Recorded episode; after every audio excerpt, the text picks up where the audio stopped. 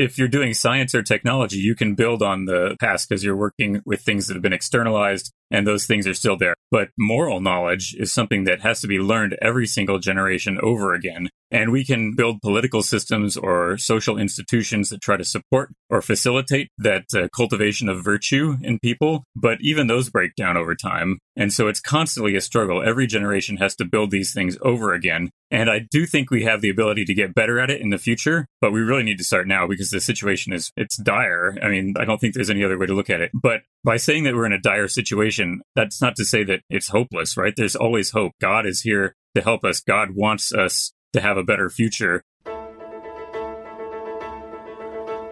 It seems like we're wandering between two worlds. Modernity as we knew it is passing away, and the next world, full of uncertainty, is yet to be born. Like the poet Dante, we find ourselves in a darkened wood, struggling to know how to think and how to live. Virgil guided Dante's journey through darkness with the light of reason. But then Beatrice illuminated his path to paradise with Christian revelation. Welcome to the Beatrice Institute podcast, where Christian faith and reason illuminate the best of academic thinking and research. How should we think and live in this time between worlds? At the Beatrice Institute, we take our bearings from the good, the true, and the beautiful.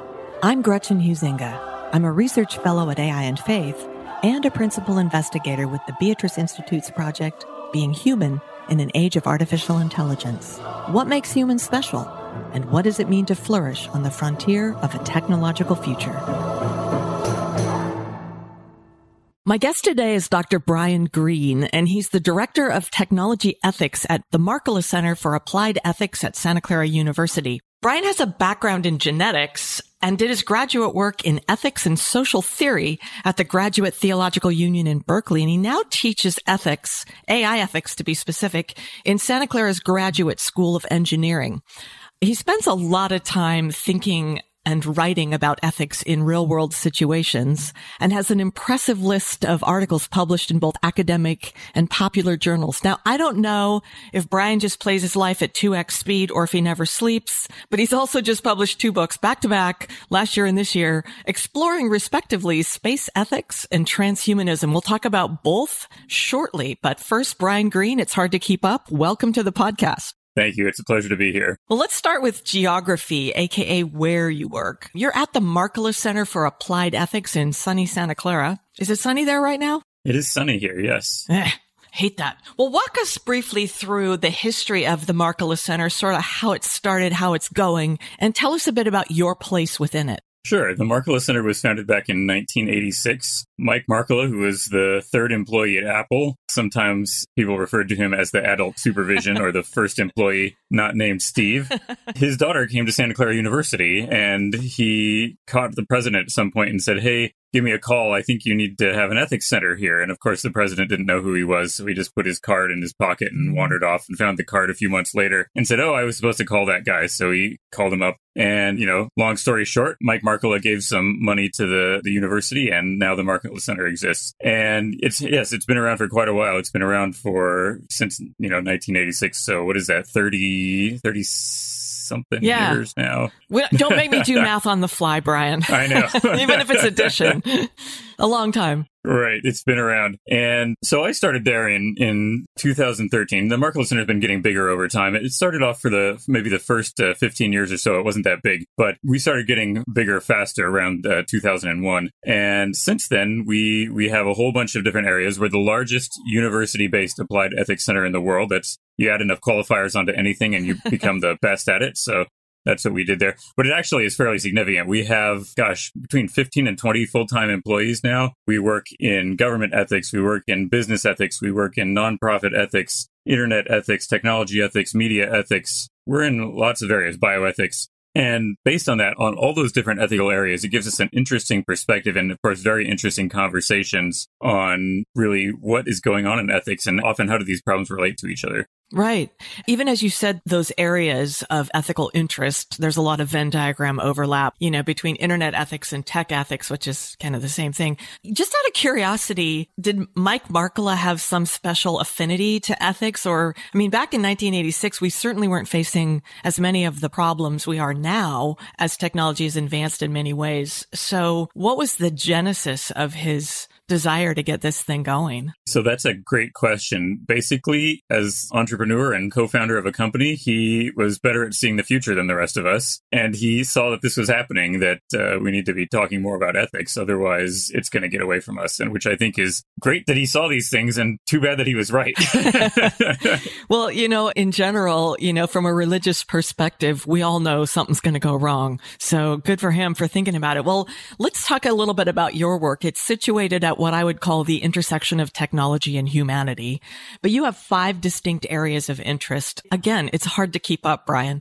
Give us the 10,000 foot view because I want to zoom in on a couple of them more specifically later of these large topics and why you think they're important in the world of applied ethics. Right. Well, I used to say I had three things that I specialized in, and then I had to expand it to five. And then sometimes I think, well, it's really all just one thing. It's applied ethics. And, but I, basically, I think the five is what I'm going with these days. I work on transhumanism, which is the, the question of the application of technology towards human nature try to turn us into something, something beyond human, basically. So that's transhumanism. I work on space ethics. Space ethics is basically applied ethics. So thinking about what happens, what we should do, what we should not do, but applied towards issues involving space. And then I also work on artificial intelligence and ethics. And of course, our AI ethics has become a huge thing recently just because AI has suddenly become so very, very powerful. I also work on existential risk or catastrophic risk and ethics, which is kind of a different category. A, a lot of people I mean, there's lots of people who have talked about the ethics of nuclear war or the ethics of artificial intelligence. And, you know, we, we don't want to produce art- artificial intelligence that's going to destroy the world, obviously. But I look at it in kind of a more comprehensive approach. In other words, what are the risks? What do we need to be thinking about? And how can we make ourselves better people so that we can avoid having these terrible things happen to us in the future? And then the last one that I work on is corporate technology ethics. So I work with corporations on very, very applied ethics. How does a company make better ethical choices when it comes to developing technology. Right.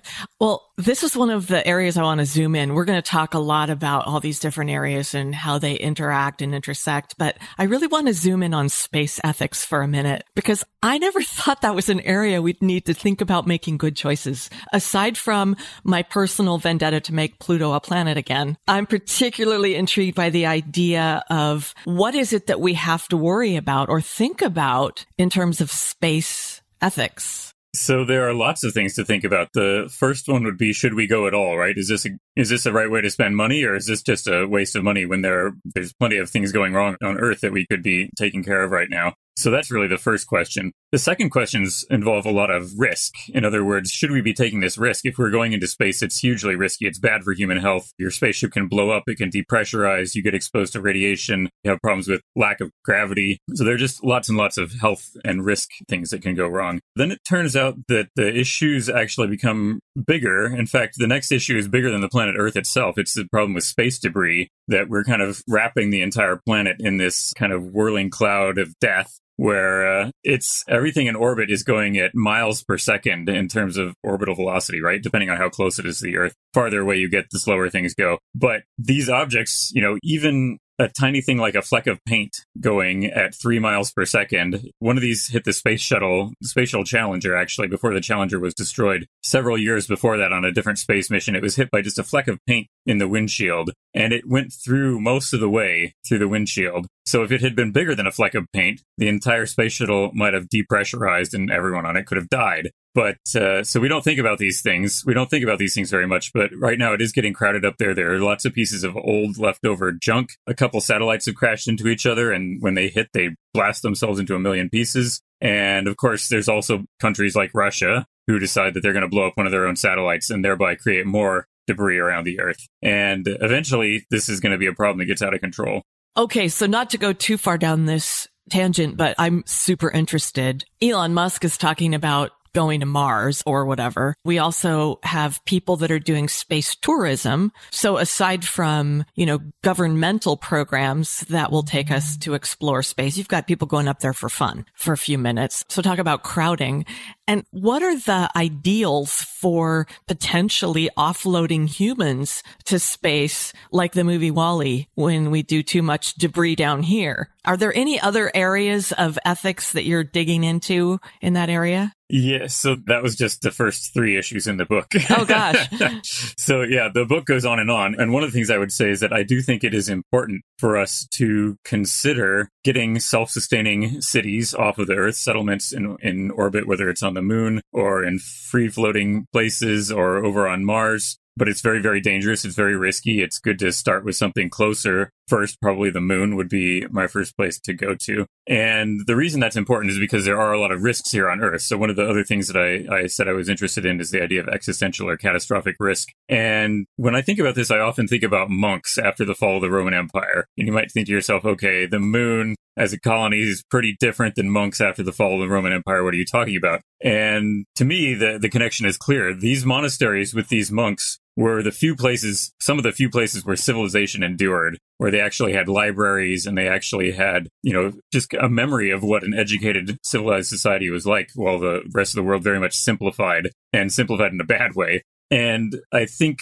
because Earth is vulnerable to these things, it would be very helpful if there were there were self-sustaining settlements off of Earth, where if something like that, that sort of disaster befell the Earth, then there could be outsiders who could come back to Earth and help us get back on our feet. You know, it just makes me think of that Star Trek movie where the Vulcan planet was imploded and they had to get cultural guardians that sort of kept all of the, the Vulcan culture in a small little colony or settlement. Last question on the space thing. Where do we live if it's, let's say that the moon is one place, but you're kind of referring to free floating settlements or colonies? What does that even look like? So this kind of research was done way back, or started at least way back in the 1970s. So you just make a, you can make a giant uh, ball, a sphere, and you can pressurize the inside of it. You can get a source of light in there, warm it up, have dirt and things like that. And you can live, you know, spin it so you get some artificial gravity. And that can be one form of a colony. There are other colonies that are shaped like donuts and you can spin them yeah, I know. You could if you painted it like a donut, I'm sure it would be much more attractive. I would people. go. and there, I mean, you can have a cylinder also, and the cylinder will just spin around. Anyone who's seen seen Babylon Five, the science fiction show, will remember that it was a cylinder. So there are different options for what these settlements might look like if they are free floating. Got it. Okay. Well, let's get back to AI and humanity for a while because that's more the interest. I'm going to read your book. It just came out last year, right? Space Ethics? That's right. It came out in October. Cool. I'm going to get it. Brian, on the spectrum, here's a great question. On the spectrum of technophobe to technophile, where do you fall? Should we approach technology cautiously or should we be more optimistic? How does the field of tech ethics inform our approach on this topic? So this is a really interesting one to me because I think that people might not. I, I, wrote a paper a few years ago, about five years ago, about the Catholic Church's approaches to, approach towards technology. And the Catholic Church has always been, in general, very, very pro technology. There are only a few technologies that they didn't like. They didn't like weapons technology, and they don't like things that interfere with reproduction. So, and if you want to categorize them, they both have kind of an anti life quality to them. They're either killing people or they're preventing people from coming into existence. I think that kind of rationale of an approach towards technology, which is generally positive, is good. But you also always have to have in the back of your mind something could go wrong, and we need to think about what that could be. In other words, ethics is always needing to be there evaluating technology. And that's basically, I think, been the historical approach of the Catholic Church. That's also the approach that I kind of am well disposed towards as well, which is that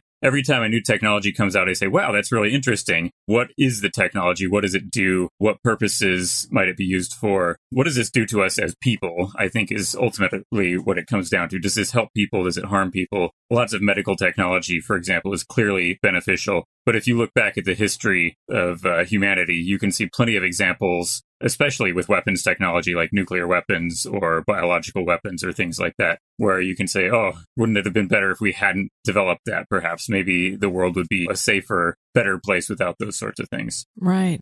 Well, drilling in on that a little bit, one of your earliest articles on tech ethics, you argue that tool use and religion occupy the same faculty of thought in the brain and both speak to our conception of purpose in life. So we've been talking about the what could possibly go wrong putting the obvious danger of reducing God to a neurological impulse, expand on the idea of how in light of new frontiers in technology like AI or like the Neuralink brain tech interface or the CRISPR gene editing technology, even augmented reality and virtual reality and psychedelic drugs. These literally challenge the boundaries of humanity. So what's your take on that? Expand on your idea of this tool use religion, purpose in light of these technologies and what could possibly go wrong? Yeah, so this is something that's been fascinating me ever since I started doing technology ethics. So this is something that I've been thinking about for more than 15 years, getting close to 20 years now. The basic idea is that humans are tool users. Every time you have a tool, you're thinking to your, into yourself, this is what this tool is for. And it's important to recognize that that forness or that idea of, of purposiveness or what that tool is for is not in the object itself. It's in our head.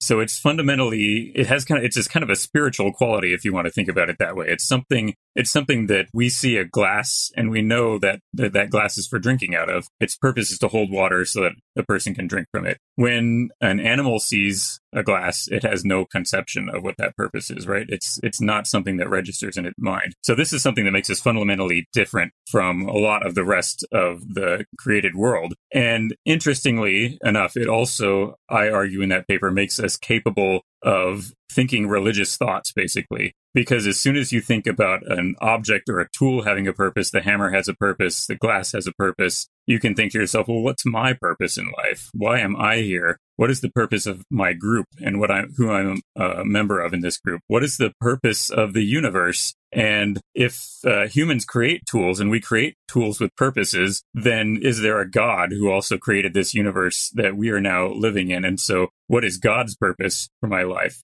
You know, it's kind of backwards what do you call it? Retrofitting. You know, we make tools and then wonder if somebody made us kind of existential question that we've been asking. But so even more finely tuned here, I want to talk a little bit about this Neuralink brain tech interface possibility and the idea, which you've just sort of given us an overview of how our faculty of thought engages with this and the idea of being able to upload our thoughts, our brain, ourselves into the cloud or I don't know, a free floating space settlement where we, where we're going to upload it into a computer for sure. Yeah. And then the question is, where's the computer? Yeah. Right.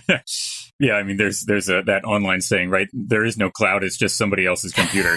um, and one of the things I would say with Neuralink, Neuralink is a really interesting one because it is their objective, of course, is to have direct brain computer interfaces where they stick the electrodes into your brain and poke those little wires down in there to try to touch, you know, like groups of neurons or even individual neurons in your head. And based on that, try to get you to be able to interface with the computer. And if you are a paralyzed person, then you can say in your mind, think to yourself, I want to move my hand. And if you're paralyzed, you can't do it. It doesn't work anymore. But if you think it and there's a brain computer interface there, it'll go to the computer. And if you have some sort of exoskeleton or something like that, it'll raise your hand for you and you can use your hand again. Or there's a potential even to bypass whatever is the broken, you know, if you had a broken neck or, or spinal injury or something like that, perhaps you could bypass it by having other electrodes on the other side of the damage, which would then permit you actually really to think and the thoughts would go through a computer and then go back into your body again. There's lots of really interesting, wonderful therapeutic applications there. But of course, the next question is well, what if I just want to surf the internet and watch YouTube in my mind? and of course, these are going to be things that we have to consider going forward, which is that we'll have this fantastic and powerful technology. Then the question becomes, how do we use it correctly in order to help people. Right. Well, which is raising questions of the metaverse right now. Is like, do we really want to put on goggles and just live online anymore? So the ethics of engaging in a development of this kind of technology is something we've talked about on this podcast. You know, should we even conceive of it? Right. You, you said that about space earlier. Should we even go there? And I think it would be hard to argue if someone who's paralyzed could actually walk again because of this technology. Who's to say no to them? But so where do we go up to but no further, right? I've often said the Amish say the button goes far enough, the zipper goes too far.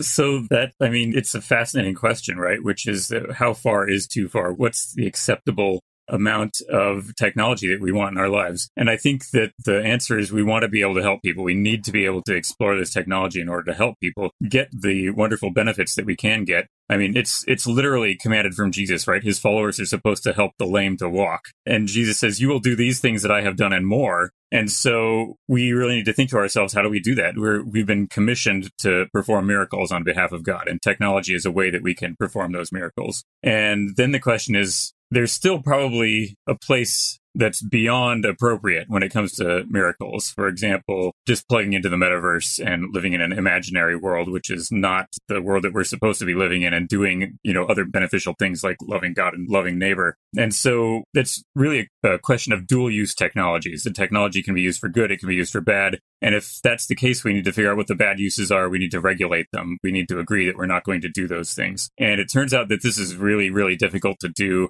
in the world right now because we have competing geopolitical forces. We are, we're in a state of uh, global competition and we have a long standing understanding in science, which is that anybody can research anything they want to and any engineer can build anything that they want to as long as, you know, as long as they can do it. Now, it's not that case for everything, right? You're not allowed to build a nuclear reactor in your home.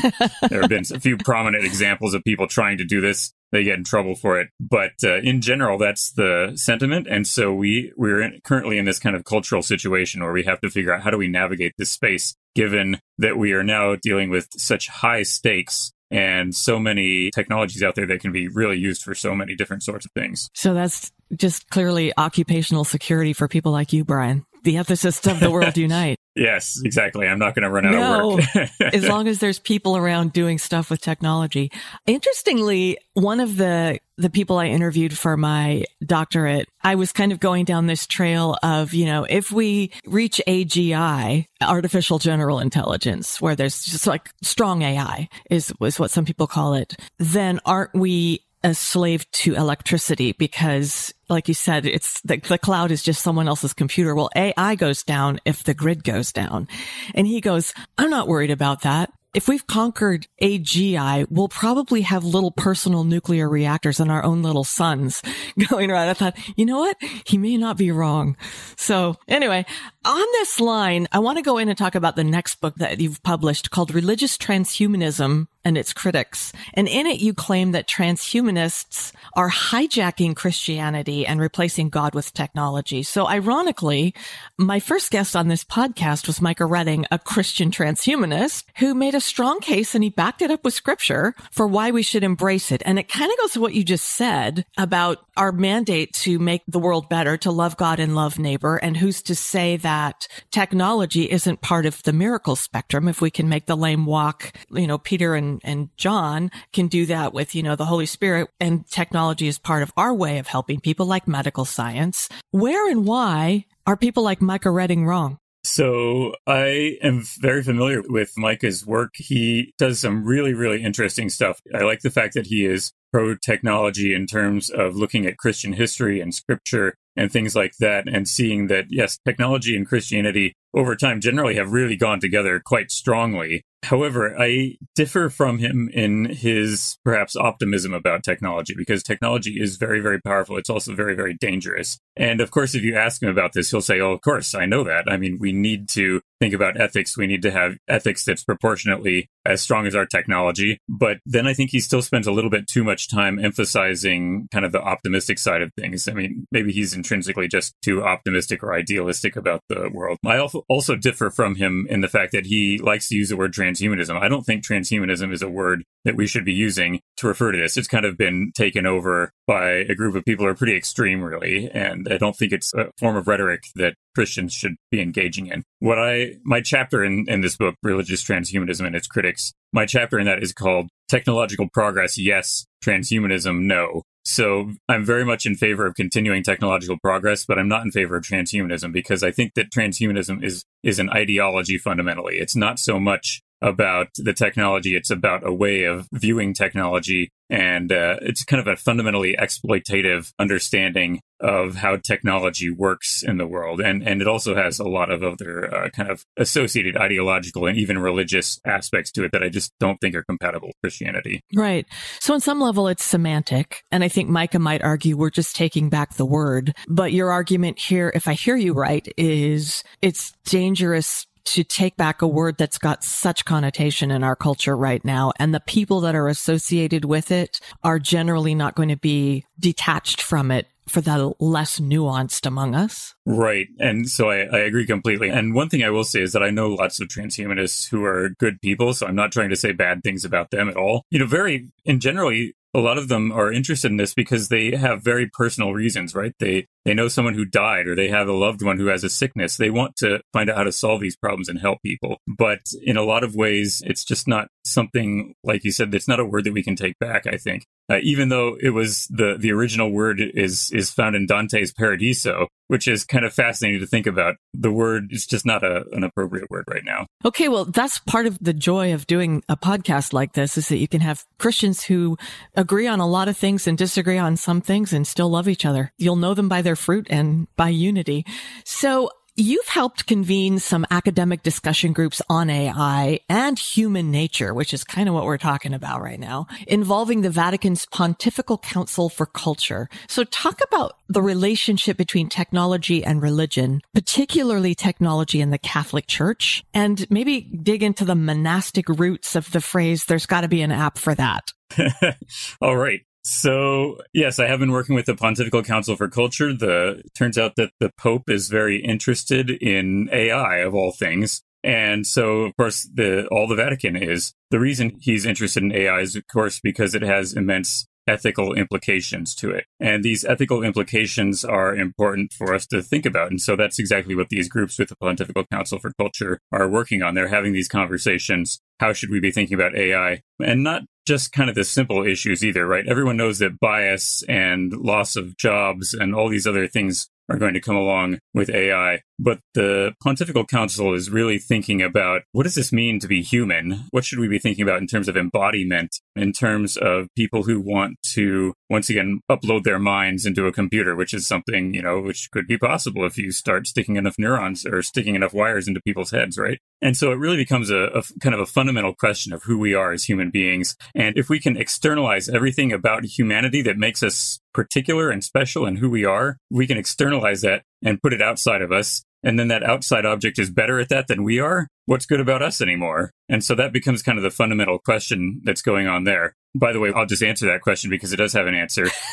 Humans love, right? This is something that we can do that nothing else can do, basically. We are commanded to love God and neighbor, and that is really what makes us distinct in all of creation. And so it doesn't matter how much we offload onto machines it's still going to be love and compassion and caring that makes us different. All right, now I'm going to go that one more step that you were asking about uh, monks making an app for that. So it turns out, once again, returning to the fall of the Roman Empire, these monks were, of course, stuck in various strange locations at tops of mountains or on faraway shorelines in Ireland and places like that. And there weren't that many of them. And they didn't have, you know, the, the traditional thing to do in a farming culture is to make your kids do a lot of the work. They didn't have a bunch of kids around to tell to do the work. And so they had to do the work themselves. And so they were constantly thinking to themselves, how do I make this more efficient? How do I make my work easier? Because it's tiring to, you know, grind flour by hand. And so they came up with things like, well, we have tidal water passing our monastery every day, you know, a couple times a day. So we'll put a water wheel in the water there and it will spin and that will turn the grinding wheel for us. And so we see in Ireland the very first example of a tidal powered water wheel back in the sixth century, which is a long time ago. And there's no other examples that previously in history. So they invented that brand new.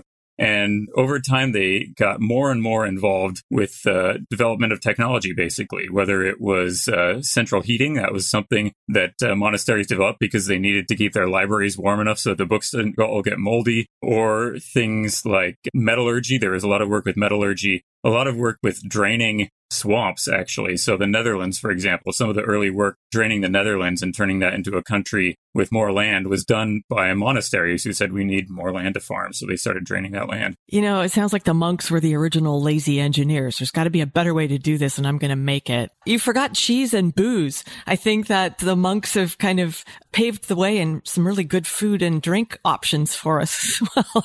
You're absolutely right. And that should not be underestimated either because because food technology is actually really important and understanding how food it can be preserved and how to prevent it from spoiling. Dom Perignon, for example, Dom Perignon was a real person he was a priest, right? And and he, you know, somebody said, "Hey, fix this problem. Our bottles keep exploding." And so he went out there and he said, "Well, this is what your problem is, and this is how you fix it." And they right said, "Right, we're naming the champagne after you." He's probably my favorite monk of all time. you know, going back just a little bit because I, I love talking to you, Brian, because you, you get all these things coming to my brain. The concept of the Pope being interested in this is from a spiritual perspective, obviously, as well, and maybe combating the idea of computational reductionism that we're not computationally reducible. You can't code love. You can only give it and do it and receive it. So that's a really interesting place to dig, I think, in the Pontifical Council for Culture. You wear a lot of hats, Brian, and one of the many hats you wear is co-chair of the Responsible Use of Technology group at the World Economic Forum, where you have the opportunity, as you say, to influence the influencers. You're saying, I don't have a lot of influence, but I can influence the influencers. And these are people from companies who set the agenda. So this goes back to your corporate ethics area of interest. So where's the current balance? You and I talked about this before, you know, do we need a, an ethics police or an ethics mafia? Or are we simply appealing to people's better angels? I don't know. What's the balance between carrot and stick here right now? So I think that first of all, it's it's mostly carrot, at least from my perspective. But you're right, there actually is a stick, which is that you know people get hauled in front of Congress, and there are bad headlines, and there are all sorts of other negative things that happen. The technology industry has really gotten hit by a whole bunch of stuff in the last five years. If we back up to 2015, I wasn't yet in my current job as director of technology ethics, but I was working on technology ethics at the Markkula Center at Santa Clara. And we talked to companies but there wasn't a, really a whole lot of interest. People said, eh, the tech industry's fine. Everybody likes what we're doing. It's not a big problem. And then things started happening, whether it was the Tay chatbot at Microsoft or whether it was the gender shade study that realized that, uh, you know, face recognition software was extremely biased against dark skinned women. And all these things started coming out. And of course, everything around the election and so many other things, you know, a laundry list of things that have happened.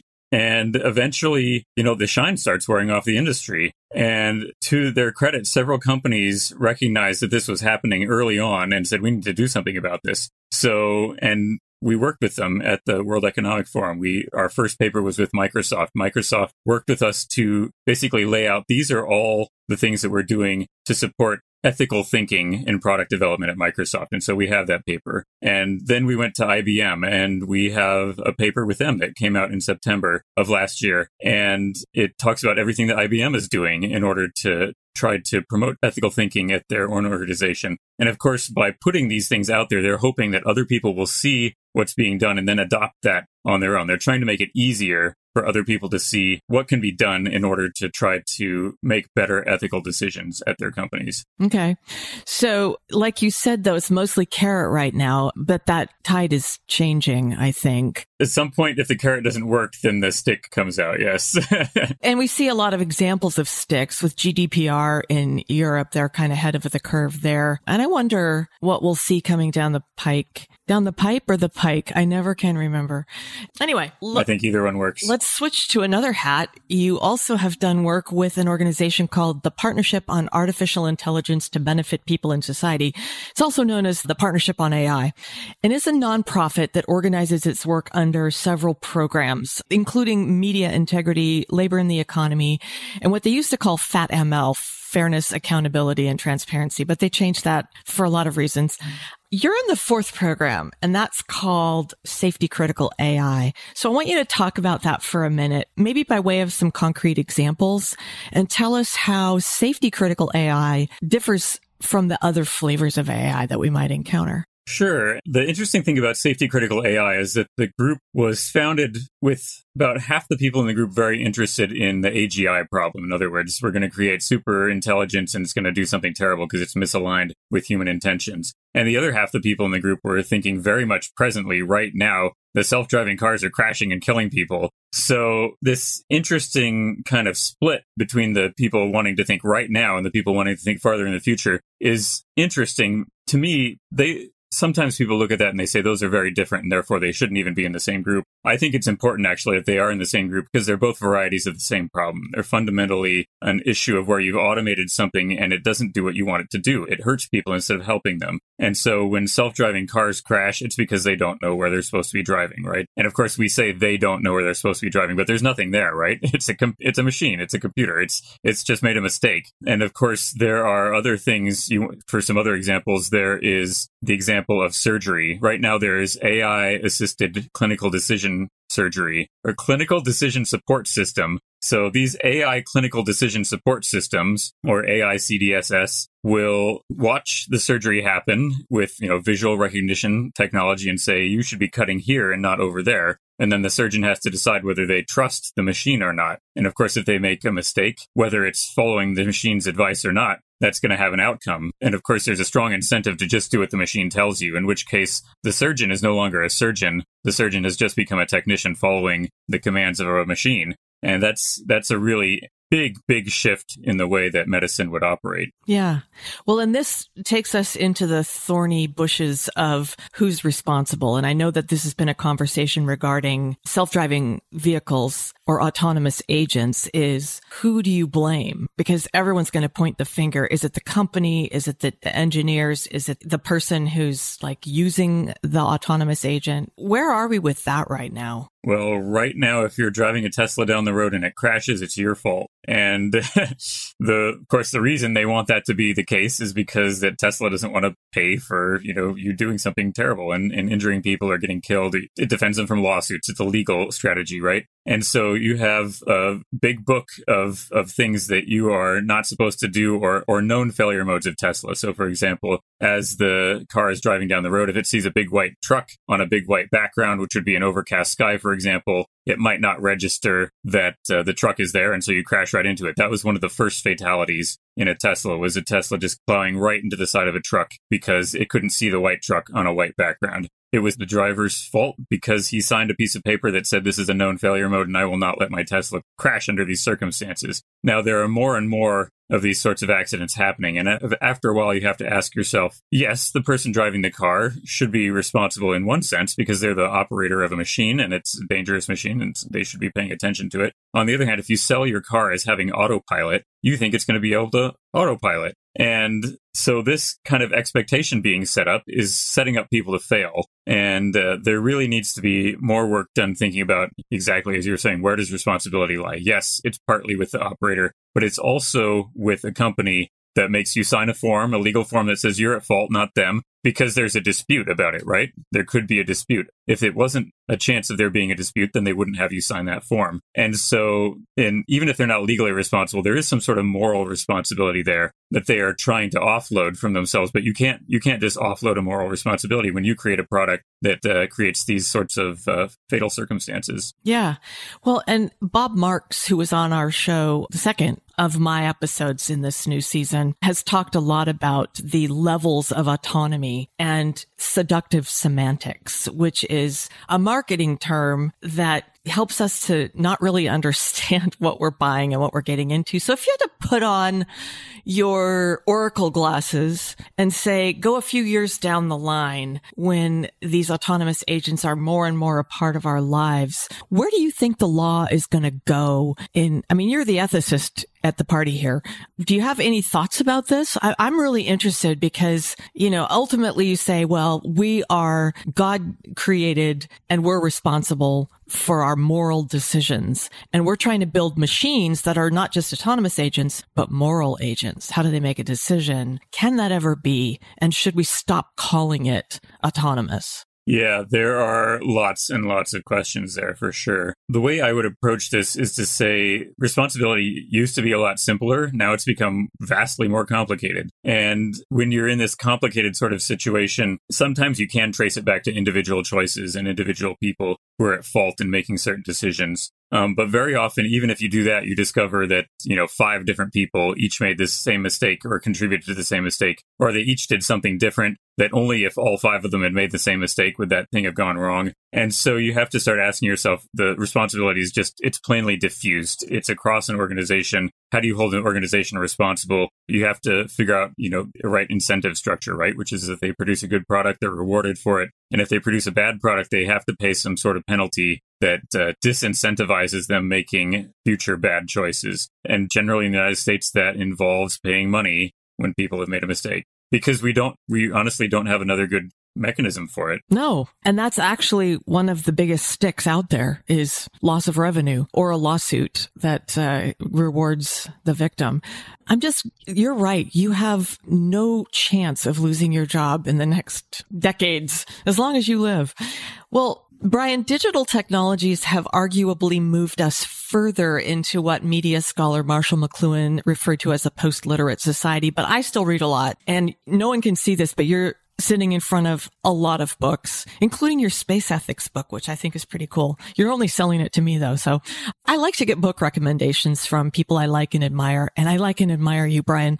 What are two or three of the books that have made a big impact on you and or your work? And why would you recommend them to our listeners? So there are a couple books that I would recommend a lot. And this is a difficult recommendation for me to make because if you don't like German philosophy, then you're going to have trouble reading this book. And I know there's a lot of people out there who think, oh, this is not good. This is a hard book for me to read. I had to read it three times over several different years, but it's Hans Jonas's imperative of responsibility. And so you say to yourself, the imperative of responsibility just on the very first page, he says, look, technology has completely changed the way human society is operating. And we need to look at this from an ethical perspective because it's very big deal. And from then on, it goes for, you know, 200, 300 pages. I can't remember how much. It's not easy to read because it is German philosophy. It was written in the 1980s. And I think that's also something that we should read it and think to ourselves, okay, this is from a different time. But actually, he was being extremely prophetic. He absolutely saw this was a problem way before anybody else did. Of course, in our minds, all of this is hitting us right now over and over again repeatedly. And people were finally figuring out technology is important. If we had just listened to him 30 years ago, we could have done something about it and, and maybe, you know, done a better job of it. And so that book has been highly influential on me. Uh, I've, I've, I've read it several times. Uh, like I said, and also the the one way that made it easier is I discovered that there are there's an audio tape that was in the library. There's a, there's an audio tape of it that was in the GTU library, and I listened to that and I said, "Ah, oh, no, it makes sense." Just just the fact that you said audio tape in the library. I mean, who does yep. that anymore? You do. So that's that's the thing is that I'm sure there are more copies of it out there besides just in the Graduate Theological Union's library. But yeah, it's really golden material, and not a lot of people know about it. Another good book that I would recommend would actually be a book by a former colleague of mine, Shannon Vallor. She's a professor of philosophy now at the University of Edinburgh. She was at Santa Clara University. She's one of the most prominent philosophers of technology in the whole world. And her book, let's see what it's called, Technology and the Virtues. Technology and the Virtues is a fantastic book. Basically, she looks at technology from a virtue ethics perspective. In other words, what are we doing to ourselves with our technology and, and how can we become better people in order to create better technology? And she looks at it from the perspective of so not just uh, Western Aristotelian virtue ethics,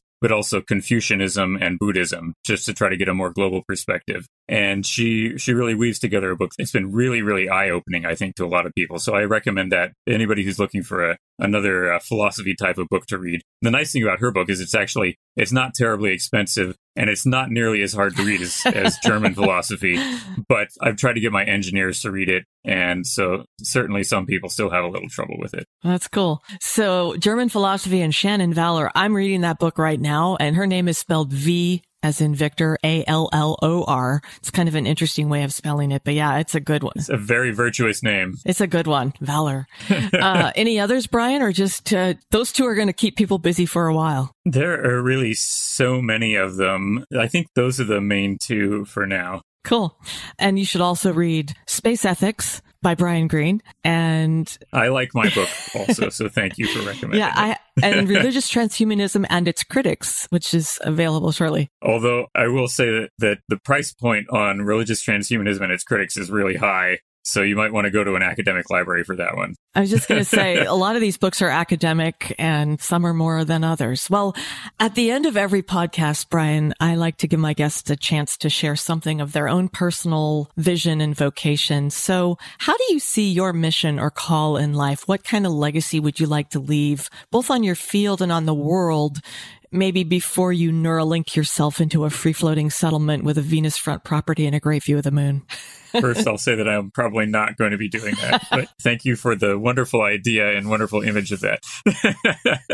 so, what I would I would say is that I fundamentally I want to give people the tools to make better ethical decisions, and particularly having to do with these new technologies that we're getting because they're getting to be very high stakes. And so, by empowering, I'm, my hope is that I can take these tools, which are basically just ways of thinking about things. A lot of them come from the Christian tradition, also, or from Catholic moral theology, so many historical tools that people have thought of over thousands of years and maybe people have forgotten them. They might not even know that they exist anymore. And so this really gives us the opportunity to bring up these old tools and say, look, this is this is applicable to the situation that we are in right now. People have forgotten about this, but uh, now now we can think about this again. And we have pretty clear examples of this double effect reasoning. Anytime somebody is thinking about medicine and side effects, they're using double effect reasoning. They just don't recognize that they're they're using it. Also, things like just war theory. Just war theory is something that was very specifically Catholic for a long period of time until it's now become something that you know people in the U.S. government talk about. You know, is this a just war? Is this something that we should actually be doing? And so we have these tools in the past. It's just a matter of getting them out there and helping people know what they are and how to use them in particular situations. And there's so much now with technology, so much that we really need to be thinking about more deeply. My goal is just to make sure that the people who have to make these decisions have the right ability, the things that they need in order to make the best decision that they can. Yeah.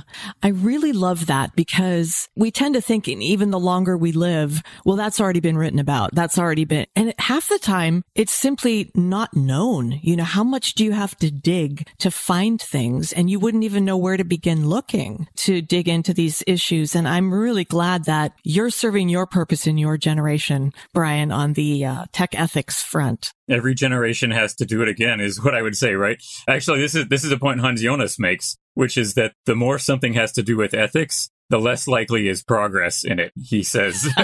and that's because if you're doing science or technology, you can build on the past because you're working with things that have been externalized and those things are still there. But moral knowledge is something that has to be learned every single generation over again. And we can build political systems or social institutions that try to support or facilitate that uh, cultivation of virtue in people. But even those break down over time. And so it's constantly a struggle. Every generation has to build these things over again. And I do think we have the ability to get better at it in the future, but we really need to start now because the situation is, it's dire. I mean, I don't think there's any other way to look at it. But by saying that we're in a dire situation, that's not to say that it's hopeless, right? There's always hope. God is here to help us. God wants us to have a better future, I would argue. There are two hypotheses for how the future could go, right? Either badly or well. And there are two ways that we can choose to approach that problem. We can either try to make the better future happen or we can do nothing. And if we do nothing, then of course the bad future is going to happen because we haven't done anything. And if we do something, if we actually try, if we follow the nobler hypothesis, then we will either succeed or fail. And if we fail, at least we tried. And if we succeed, then we've done a wonderful thing. We've saved human civilization and we've gone on to a bright future together. This is why we were born in this generation, right? We are here because this is our job. We got to do it. Yeah. And the call to evangelism is one that resonates there. There are no second generation Christians. You, each generation has to make its own decision to follow Jesus or not, to do good or not. And it's not a predetermined thing. We have agency. Yeah, I agree absolutely. Sometimes I say we need to evangelize like our lives depend on it because in some sense they do, right? the further technology goes, the more we need it. Yes. Brian Green, I'm a big fan. Thanks for joining me today and coming on the podcast. Gretchen, this has really been wonderful. Thank you so much. Thanks for listening.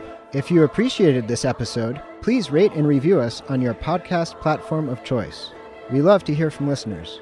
Chat with us on Facebook, Twitter, or Instagram. You can also learn more about our programming at beatriceinstitute.org. That's Beatrice Institute, all one word, .org. And if you are a university student or faculty member in Pittsburgh and would like to be involved locally, check out our Fellows program and get in touch. This episode was mixed and mastered by Yellow Music and Sound. Until next time, I'm Ryan McDermott. Go with God.